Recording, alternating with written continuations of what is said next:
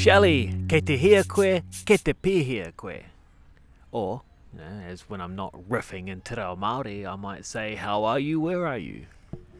I'm good because I'm drinking beer, so I'm always good. We are hanging out um, on the where are we? At the port in Picton, right? Yeah. Yeah, just on the water, right on the water. Beautiful boats, lovely sunshine, nice calm uh, afternoon here, and we've we've actually come down here to quench our thirst after a delicious provincial curry, which Baden you started to get a hankering for. Yeah, I've been wanting to have a provincial curry for quite some time. We saw a place, Sargun Curry House, down in Gore. Uh, but at, unfortunately, at the time, I had a full stomach, so I couldn't really get in for a curry. And I also, uh, it was about eight thirty in the morning, so it just really wasn't appropriate. So I've been looking for a good place for a provincial curry um, to try one. Normally, you only go to the cities to have curries, and they're they're doing them pretty well out in the provinces as well. So it's great to have one here in Picton today. Okay, and um, for now the third time, I believe, we're joined by Nick Armstrong. Nick, how did you feel about the curry today? I thought it was rather fantastic. I would have just, I mean, I would have been happier with carrot cake, but you guys wrangled me into a curry, so I suffered through it. It was good. It was really He's good, obsessed with carrot cake. Yeah. Like, yeah, it's a sad affliction. Welcome to the How Are You, Where Are You podcast. You can call this an audio travelogue of our adventures by bike. And this is an adventure that, after three, we counted 390 days, is on the verge of coming to an end as we sit here in lovely Picton.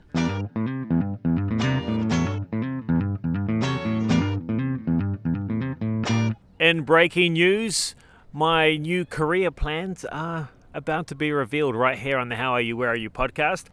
I'm going to be a sheepdog trialist, um, which basically involves getting, um, well, rustling sheep, getting them in, well, not rustling, it's stealing sheep. I won't be stealing any sheep, um, please. but what I will be doing is commanding dogs to um, basically woof sheeps into pens. And um, my career, my uh, the, the career, well, the plans have been brewing for about a day now.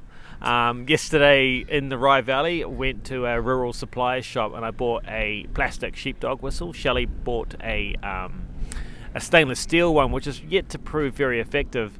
Um, look, I'll, I'll give the plastic one a bit of a go for the listeners, just to sort of understand where I'll be heading in my future direction. So.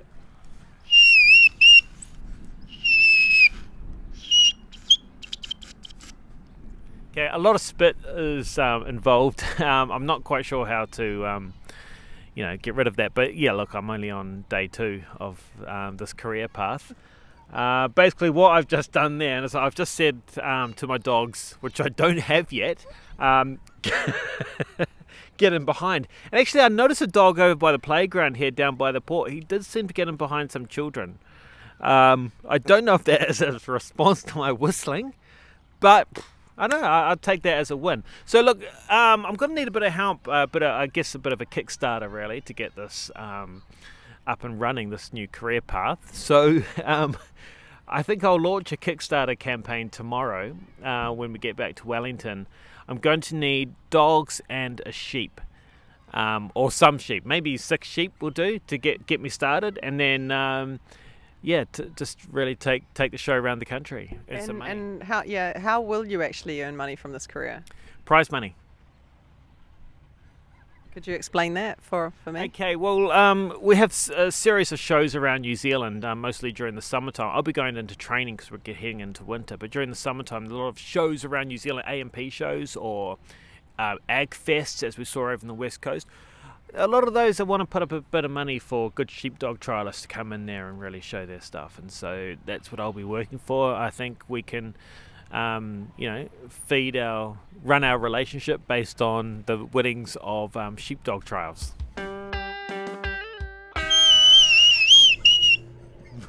Okay, w- let's let's maybe take that whistle out of your mouth there, Bay. Where have we been since Arthur's Pass? our last episode on the podcast? Well, we've been to Christchurch, we've been on the Rainbow Trail, and we've been through Motueka, Nelson, and now in Picton. We're going to talk a little bit more about all of those shortly, but first up, Christchurch, Baden, emotional for you. Yeah, I mean, I get of those three places. I think, um, well, those three regions, Canterbury is the only one where I didn't breach a liquor ban. Um, we've breached them pretty much in all other places. But um, yeah, Christchurch. It was the first time back. Um, in all seriousness, since um, well, since the earthquake happened, um, I haven't been there. I, studied there in the 2000s, early well 2000, year 2000, and hadn't been really back. And they had an earthquake in 2011, um, which killed around 200 people, and the city, the change, the, the face of the city has really changed forever, and it was kind of blow, blow, blew me away really riding when we first rode into the CBD and yeah, some of the landmarks that I knew to get around the city were no longer there.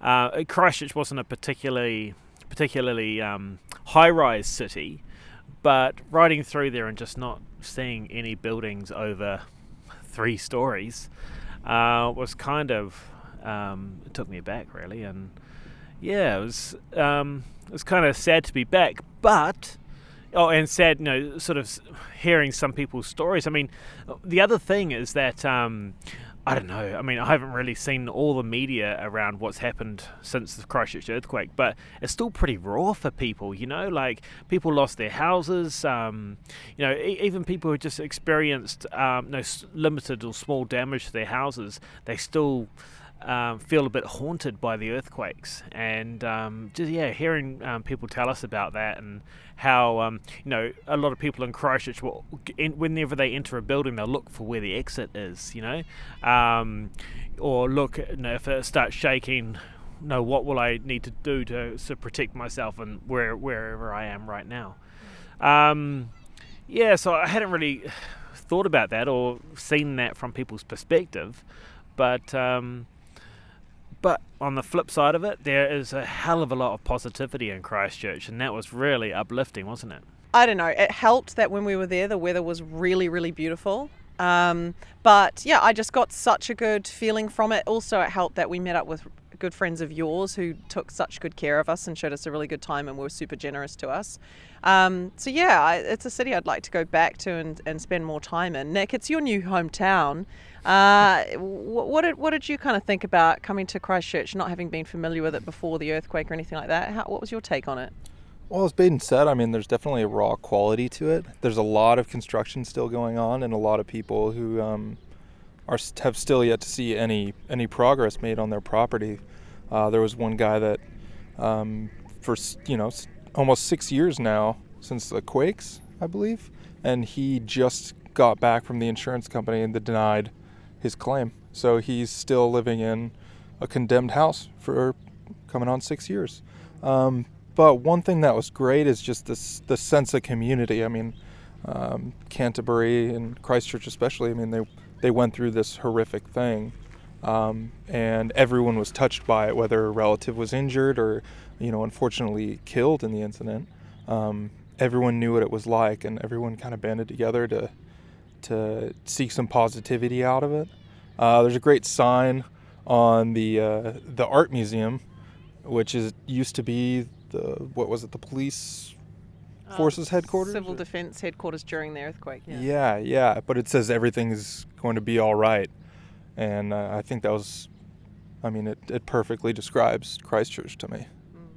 yeah yeah it's a, it's a city that's um that's really moving forth and um, you know, and I think the rest of the country has got a lot to learn about how the people of Christchurch get along and show real community spirit. You know, I hope that when you know we cross the strait tomorrow and go to Wellington, that's the sort of stuff we're going to see in our city as well. Um, Something else that I really appreciated about our time in Christchurch was meeting some really inspiring women.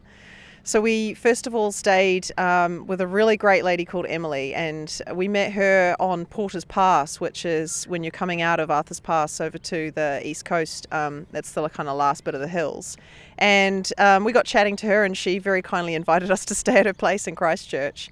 And just a, a super energetic and friendly woman who I felt, yeah, really inspired by and just her, just all of her positive energy. It was just, you know, she was thinking of, of, of about 10 things at once and just all smiles and just obviously enjoying life. And I was like, okay, this is a really cool lady. And then we stayed with um, your old friend Katie Duncan and her mother-in-law Min. And I mean, those guys are great. And we met Katie's sister George.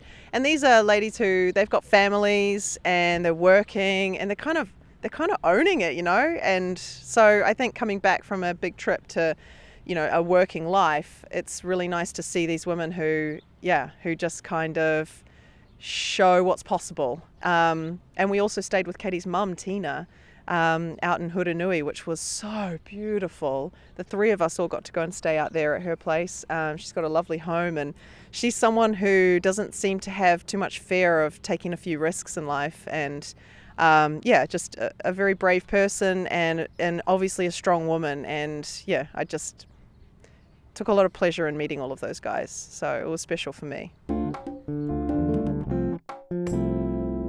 I was nervous about riding from Hanmer Springs to Motueka over the Rainbow Trail, a 112 kilometre off road track that runs through backcountry farmland and it's rated grade 3 difficulty level. Off road trails can be narrow and may include hill climbs, steep drop offs, and small river crossings. The trail surface is mostly firm, but may include muddy or loose sections. There may be obstacles to avoid. The night before, the wind was building as we lay in Terry the tent. The shadows of tree branches cast by the full moon were dancing around the tent roof. The morning revealed a strong northerly that would make our journey even tougher. First thing was to get permission to use the trail. Okay, so I have to leave a message if no one answers. Oh, hello. Are you guys that manage the rainbow track? Oh, cool. Hi. Um, my name's Baden Campbell. I'm just about to go cycling with my wife and a friend o- over the rainbow track. Yeah, starting today and well, yeah, tomorrow as well. Okay, cool. So the lock gates, right? And where are they? Okay. Uh, yeah, we should be able to lift our bikes over them. they're not like deer gates, are they? You know, like they're normal gates. Okay, cool. Okay. Okay, and where's a good place to stop, sort of halfway along? Okay.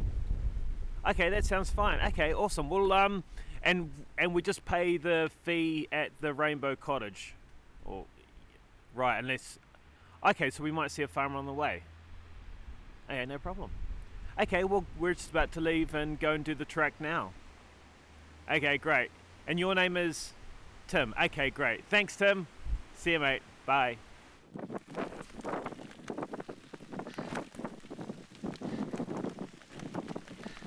My legs felt heavy as we hit the sharp 8k climb out of Hanmer Springs.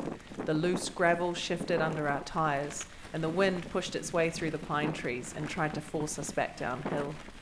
After two kilometres, my legs warmed up, or woke up, and I found enough rhythm to get to the top of Jack's Pass.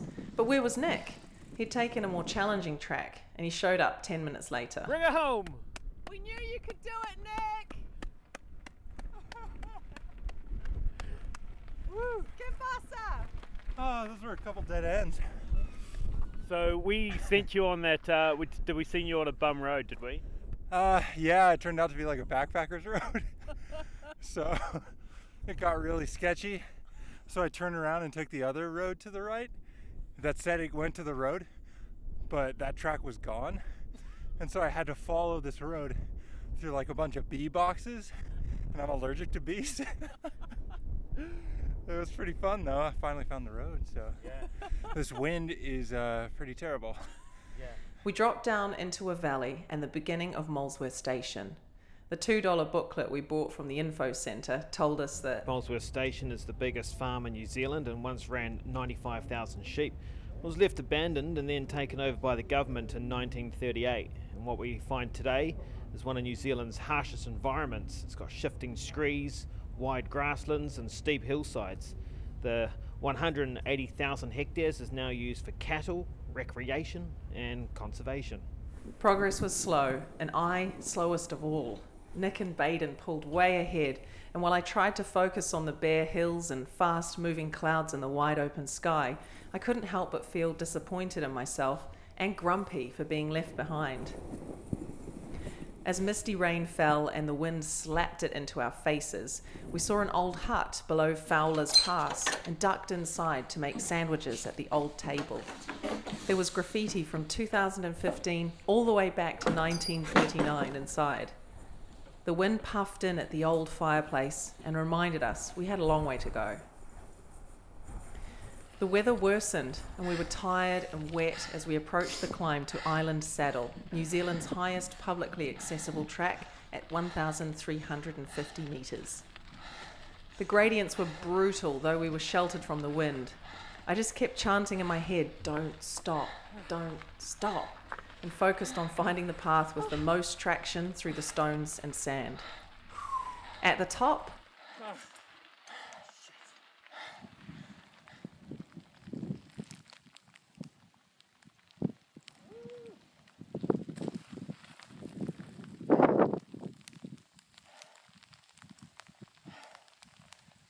Oh, Beatty!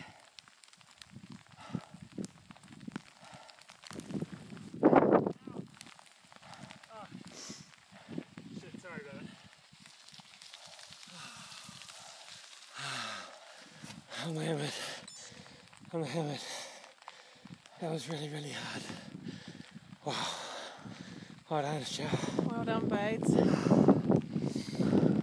Oh, goodness me. I said some sweary words going up there. That was hard. That road was crap. That road was crap. But we made it up.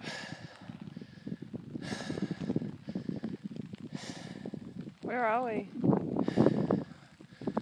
Island Saddle. It's hardly a tropical island, is it? Island Saddle. Drenching rain on us.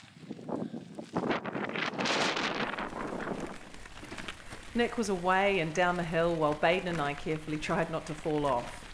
We were in a strange looking world of grey blue scree slopes, huge power pylons, and tussocky marshes. We rounded a corner and saw Nick had scrawled his name with a vague arrow at a junction. Had he turned off for Island Gully Hut?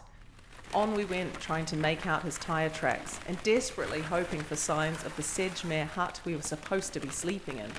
Would there be any space for us?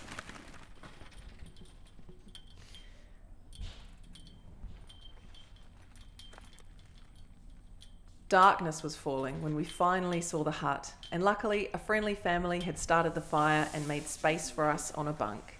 We thawed out and changed our clothes, and it was such a relief. I actually felt a bit shell shocked. A couple from the other hut, the Island Gully hut, came to grab firewood, and we found out Nick had a bed there. The fire was drying our clothes, and the rain easing as we went to sleep, cozy and warm.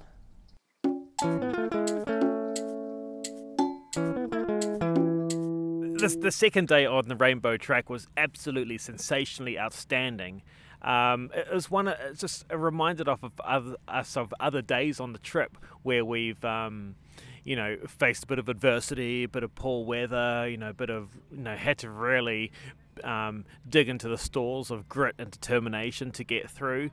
Uh, because the next day was beautifully sunny, barely a cloud in the sky, and even better, we had a tailwind pushing us out of uh, pushing us out of the Rainbow Valley there, and um, yeah, kind of sort of lifted our spirits a bit after the day before. And yeah, that's that has happened a couple of times previously, where we've just had a really traumatizing day, and woken up to perfect weather and had, you know, one of many really really amazing days in the saddle, which just restores your faith in cycle touring, and that's what happened. And we got to appreciate the scenery more. I mean, the day before I just had my head down the whole time, and you know, on that second day, the, it was a beautiful blue sky and everything was just lit up and gorgeous. Um, and we were just racing along, and it felt easy.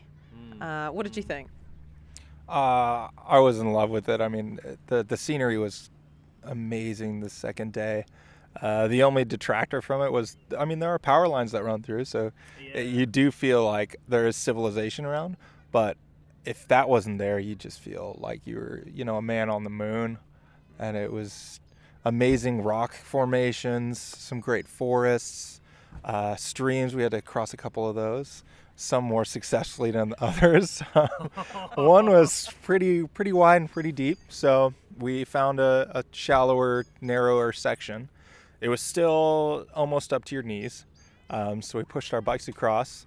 And Baden, you know, thinking ahead, was like, "I'm gonna, Nick, I'll throw my my shoes across to you." And so he threw the first one, which was like straight at my face. So I kind of let it. over the plate. Oh yeah, it was it was perfect, straight in the strike zone, perfect throw. Um, so uh, you know, I told him off for throwing it at my face. I got to keep it in good condition. You never know. Um, and then the second one, he, he winds up and he throws it. But leg goes late because he's going underhand, and it just goes straight into the air and plops right in the river, and just starts going off. So luckily we got it out, but it was like a, a really funny slash terrifying moment. Because riding through the rest of the track with one shoe would have been really difficult. Yeah, I, I, I faced some pretty severe consequences for that poor throw uh, because um, later on uh, we arrived in St. Arnaud at, in the evening and my feet were so cold.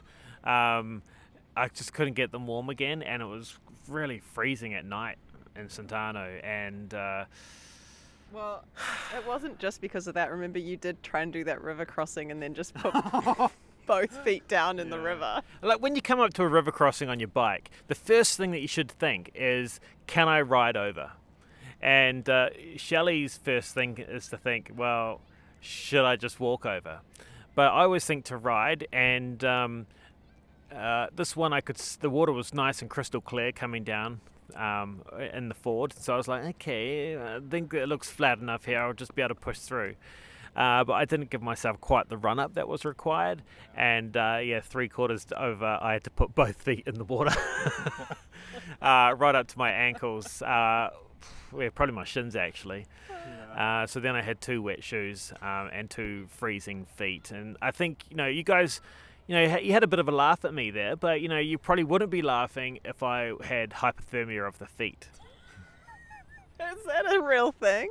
Yeah, yeah, it's in the um, in the, well, there's been studies in the British Medical Journal about you know Oh, the okay. seriousness of that, particularly for touring cyclists, and uh, Gosh, if I understood that. it's a big issue out there in the touring cycling Yeah. community, and I think it's one that we all should be aware on, aware of. So, ladies and gentlemen, just please be careful. Be Yeah. careful out there. Don't get the hypothermia of the feet. It's it's horrible.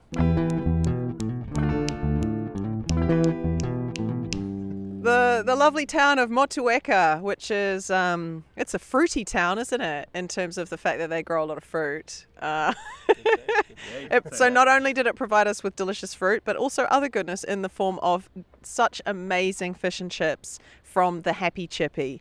And this was a fish and chip shop that we weren't too sure about because we thought happy happiest fish and chip shop in New Zealand. Yeah, It's I all had true. My doubts. I It's had my true. doubts. Yeah, she was pretty happy, and it's not just because she wrote big smiley faces on the packets of fish and chips at the end. She had a real big smile on her face, and um, when you reciprocate that smile, if anyone is going to Motueka and wants fish and chips, here's a bit of advice: you smile at the happy chippy, and the happy chippy will put like extra fish in your packet. So it was pretty good, and the whole deal for about twenty-two bucks, we got a massive feed of fish and chips, way too much. Like for the first time on this trip, um, we had to sort of take some of the fish and chips in the pannier with us to have the next day, um, microwaved up in the morning. Uh, it was it was brilliant, and what was like way more satisfying, well, no, extra satis- extra satisfaction that was included in the whole experience was um, that we um, got to breach one of the local liquor bans uh, while we were eating the fish and chips. We decided not to carry them with us and just to eat them out on the street outside the shop.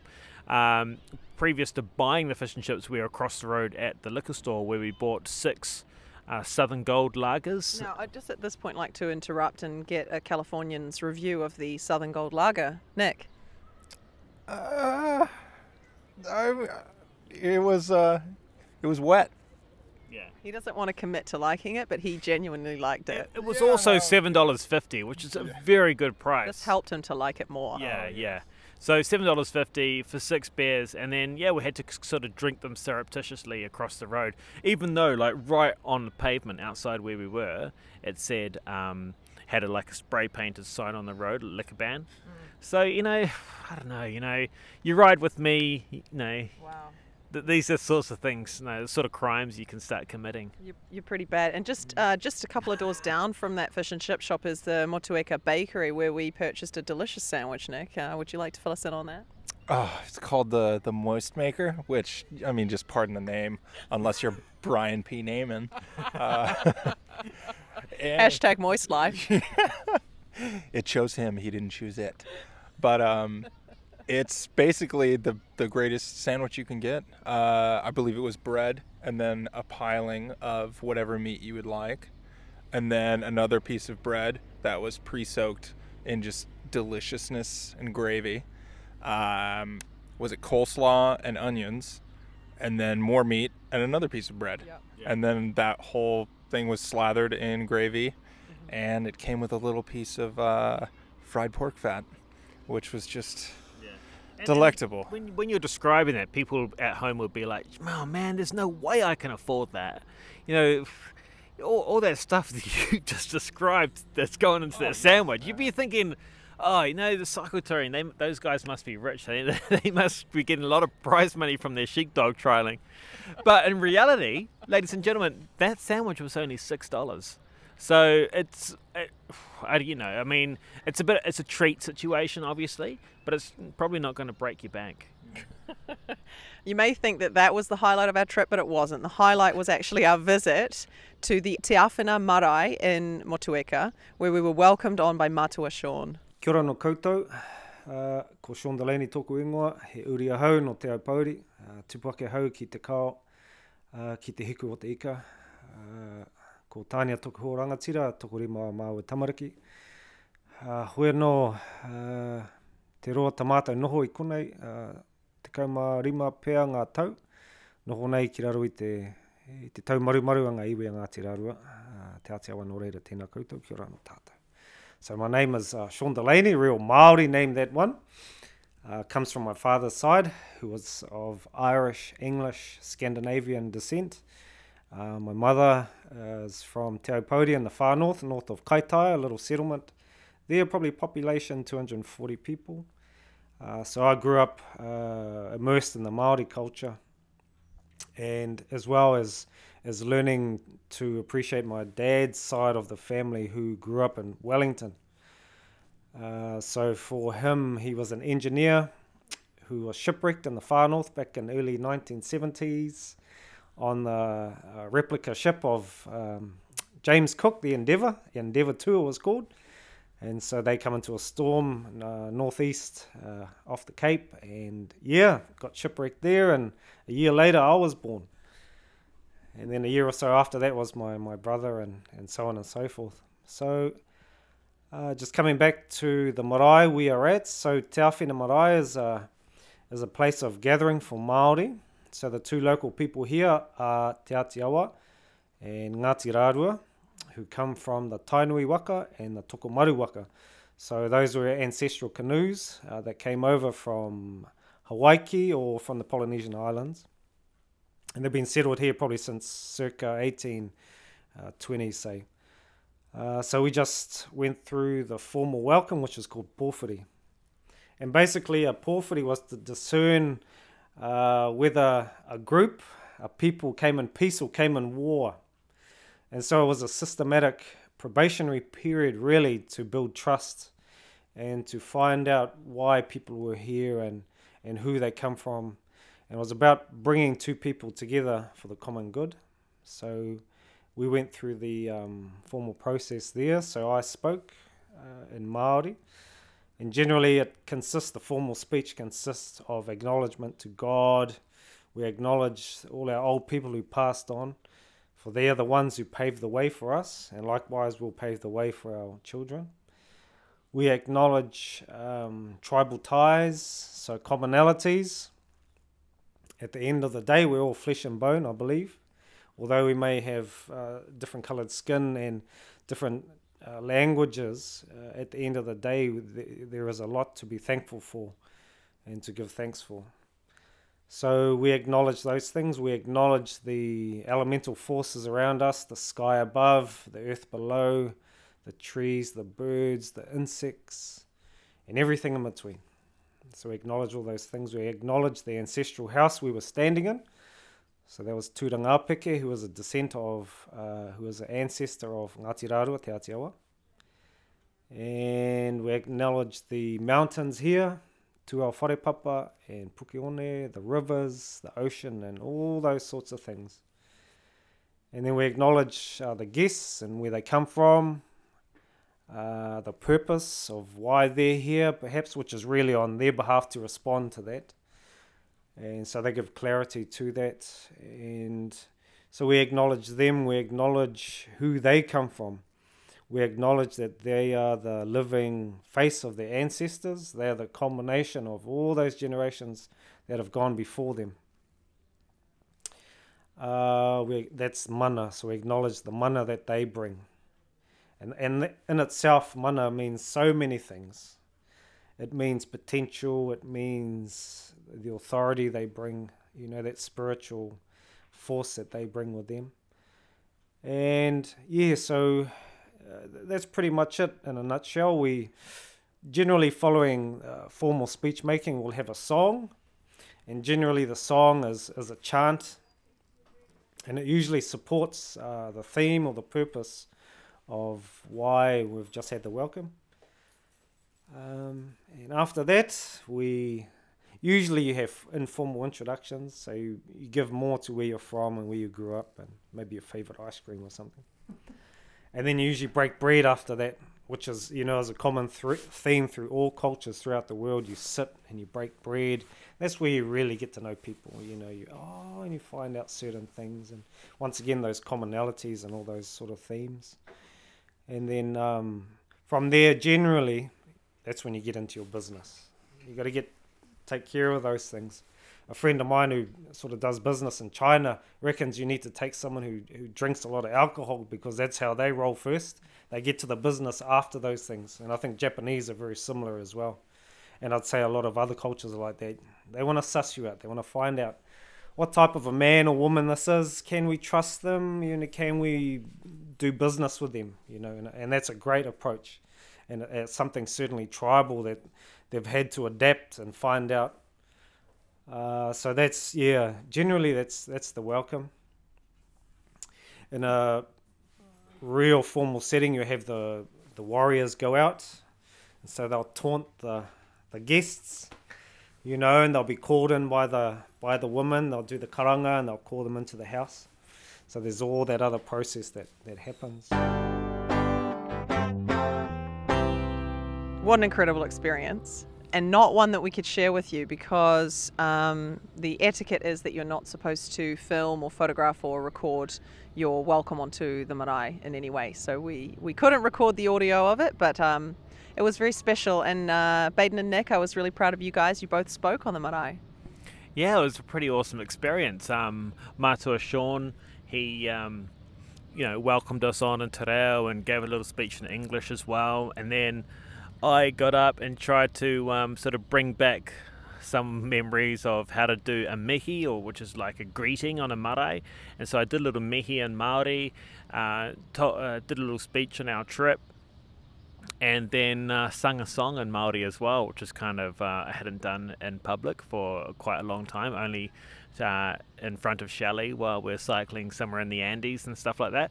So um, yeah, that was uh, a really awesome experience and uh, a, a real privilege to be honest. Yeah, I could see um, all of the, the guys at the marae, they were nodding while you were singing the song. I think they recognised it. And Nick, you got up and said a few words as well. Yeah, um, had I known that I didn't need to, uh, I might have not. But uh, like Baden said, it was a, it was a great privilege um, to experience that culture and the way they welcome you on there is, I mean, it's so honoring of, of you as an individual and especially them and their culture. They're just sharing it with you as an equal, not some outsider. Um, so, I mean, it was it was fantastic. Uh, there, there's nothing I've experienced like it, and uh, I hope to take what I learned there, you know, throughout my travels and my life in general. Yeah, they, they had a lot of wisdom for us, and um, when you when you speak on a marae, um, it's traditional to sort of sing something afterwards. And uh, Nick sung a really beautiful um, part of a song that he knows by the Black Crowes, and um, one of the ladies there, Pikiora, she like started to get a tear in her eye. It was really really beautiful. So everyone was everyone was moved by that. And then um, after all the formal stuff's out of the way, you can just have a proper chat. And we had some, a cup of tea and some bickies and some delicious apples um, with those guys. And then they showed us all around their their kind of empire. The the marae's got lots of parts to it. Um, they had a garden, they had a gym, they had where their offices are, where they work. They had the kohanga reo, which is kind of like a school for school for kids. Is it? Do kids go there full time? Uh, yeah, I think so. It's like it's like kindergarten, um, right. but it's total Maori immersion. So it's all in Te Reo Maori, which is lovely. Um, we also had the privilege of going to Big John's carving studio. John is a master carver. He's been doing it for 40 years. The knowledge that he has is incredible, and. Um, Oh, it was, it was just amazing to talk to him and um, sort of talk about um, uh, what motivates a lot of his designs and you know where they come from and, and look at some of the work that he has done and is doing for future projects. It was awesome. Yeah, because when we were in the studio, you were saying it reminded you of your granddad's studio, right? Yeah, my granddad uh, did a lot of carvings, uh, mostly um, ballerinas and dolls, uh, so figure carvings, and just the smell. I mean, any any studio where you work with wood and you've got like a good larger belt sander and do a lot of uh, kind of more chisel work removal on wood, it just has a certain smell and it just took me back. It smells like home. It's so good. They have as well a few. Um, they have emergency housing for any whānau or, or people that need help, and they also have flats where some of the elders um, that are part of the community are able to live uh, close to the marae and close to kind of the heart of the community. So it was a really special experience. Yeah, we rode away really happy, didn't we? I mean, we just felt so privileged to have that opportunity, and you know, and it was the best thing. It was a real insight in Te Ao Maori, you know, the world of Maori, and um, you know, some of the things, well, some of the things that they're trying to do that are um, like programs and um, customs that kind of encapsulate what it is to be Maori and, and doing things in a Maori way. Uh, and yeah, we just we just left away, no, rode away from there, so inspired.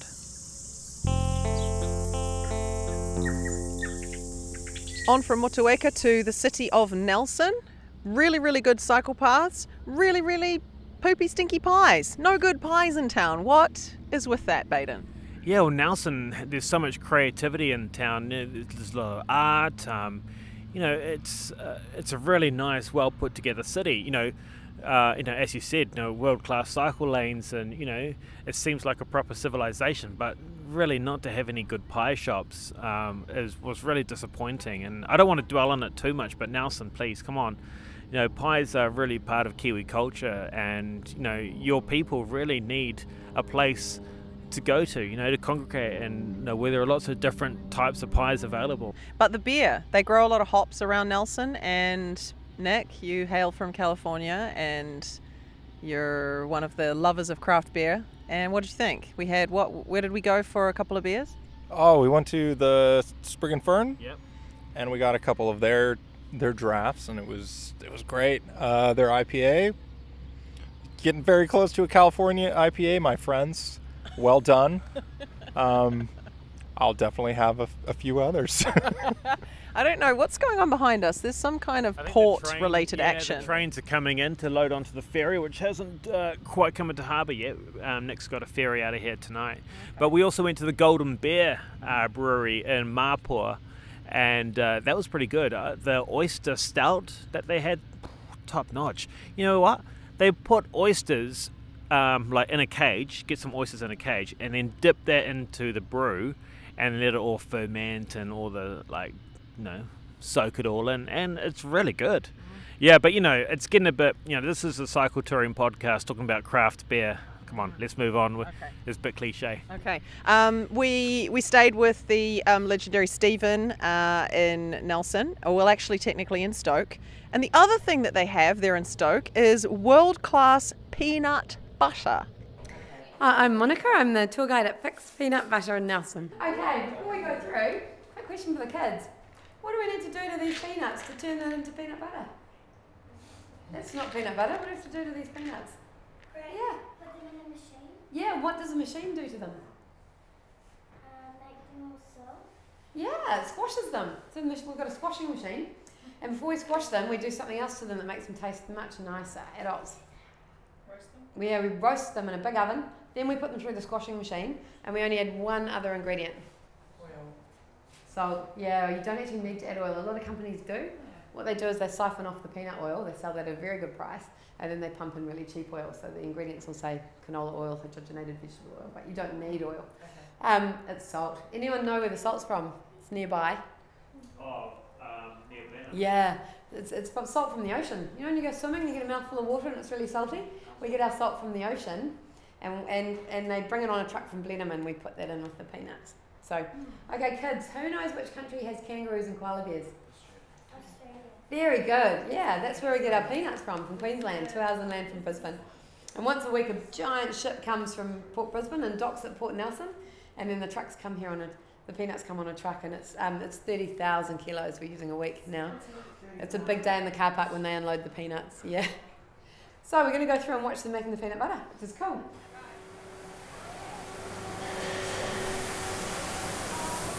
Yeah. So put the kids at the front. Come at the front. Come to the front, eh? Come to the front. Get you at the front of the car. Come on down. We'll put you at the front. Yeah. There you go. Um, if you want to come in behind, and then we get the taller people in behind again, and we should get everyone. Yep. Yeah, come forward if you like. Come forward if you guys want. You can see? Everyone can see? Cool. Okay. So where are the peanuts coming out of the oven? Here's Dave. Where are the peanuts coming out of the oven? Who can see the peanuts? Yeah, look at them all pouring out. They're piping hot, golden brown, just been cooked. They land in that tray. It's on an angle, so it slides them off into the bucket. Well, wait, wait. And then where do you think they're going? Where are they going next? Yeah, they're getting sucked up by vacuum cleaner pipe, basically, into the big high silver box up there. Oh, look, Dave's filling the lid machine. That's the lid machine. He's checking that's got enough lids in. Now he's checking the other machine. He's going to start it soon. Oh, he started it. Oh, yeah, there they go. They're off. It's like magic, isn't it? There they go. Okay, look at the super duper machine. So, all we have to do is pour our peanuts in the top, and peanut butter's going to come out when we turn the handle. Here are our roasted salted peanuts, that's all we need. And I pour them in. Oh, lovely. There we go. Okay. And a bowl to catch the peanut butter. And Bob's your uncle. Okay. Here's our bowl. So if you're wondering who Pic is, because it's called Pic's Peanut Butter, and you're thinking, well, who's Pic? What's Pic? So Pic is that man down there in that photograph. He's got a red shirt on. And that black dog next to him is his dog. That's Fido. And that's why there's black dogs on our other building and on our jars sometimes, because he really likes Fido. Because Fido helps him a lot, because he can't see very well. So he's had Fido for four years, and he holds on to Fido's lead, and, and Fido makes sure he doesn't bang into things, because he can't really see. Okay, so he started out nine years ago in his kitchen, roasting peanuts in his oven, um, squashing them in his food processor, and then selling 30 jars a week at the local farmers market, um, printing the labels on his computer. Um, and that was just everything that's happened has happened in nine years since then. Moved from the farmers market to the Saturday market. Got discovered by Mark at Fresh Choice Supermarket in town, who said, I'd like to stock you. It's wonderful peanut butter. Um, and it's all just been wonderful growth ever since.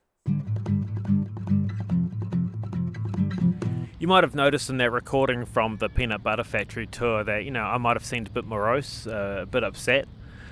Now, the reason for that is um, on the, well, I'm pretty sure no one noticed that, but okay. well, I mean, I did win three stars from answering all three questions correct. The lady said um, that uh, Monica, she said that no one else has ever done that before. So, big congratulations for me. I've got three stickers of um, on my chest still from that He's day. still wearing those stickers. Yeah. Um, this top has not been cleaned in a few days. Now, um, but yeah, you, no. Other than that, it was quite a sad trip for me. Um, on the way to the peanut butter factory, we were running a bit late, going along the world-class cycle path there in Stoke, and a bird, sh- well, something, shat on my face. now, now, um, no one wants that to happen, really, do they? You know, you're just cycling along, and then you notice something. This goes plop onto your face, and you often think, "Whoa, look! Have I run into a bug or something? As a bug just sort of flew into my face?" And so I went to wipe my nose, and um, where I felt the impact, and there was uh, some sort of like brown gooey um, liquid uh, sat there on my nose, and uh, yeah, a few alarm bells rang. Um, you know, it's not ideal um, to have something um, shit on your face while you're cycling. Um, but basically, I said, um, look, um, something just shut on my face. Can we please stop here and uh, sort of remedy the situation? And she was like, No, no, no, we're running late to the Peanut Butter Factory Museum tour. And I was like, uh, I'm sorry, Shelley, but something just shut on my face. Uh, we need to sort this out.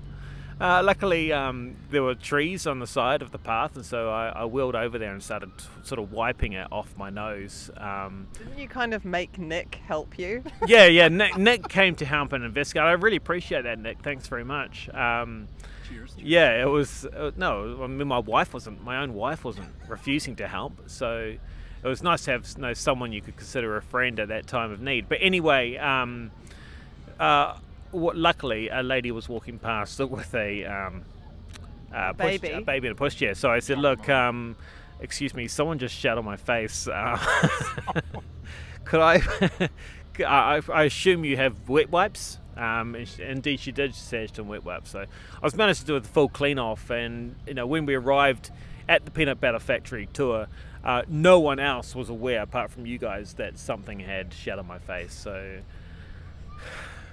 yeah, it's hope that doesn't happen again.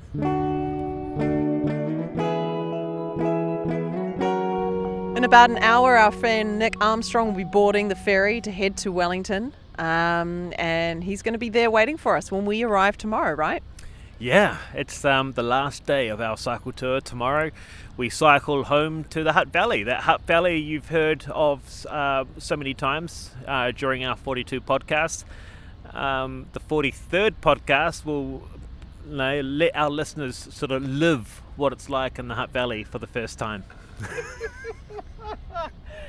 I'm sure you're all looking forward to that. In the meantime, that's our podcast. Thank you very much for listening, and thank you to our hosts um, uh, over the last wee while Jake and Emily, Finn, Katie, Richard and Min, Stephen and Ali, and of course Tina Duncan.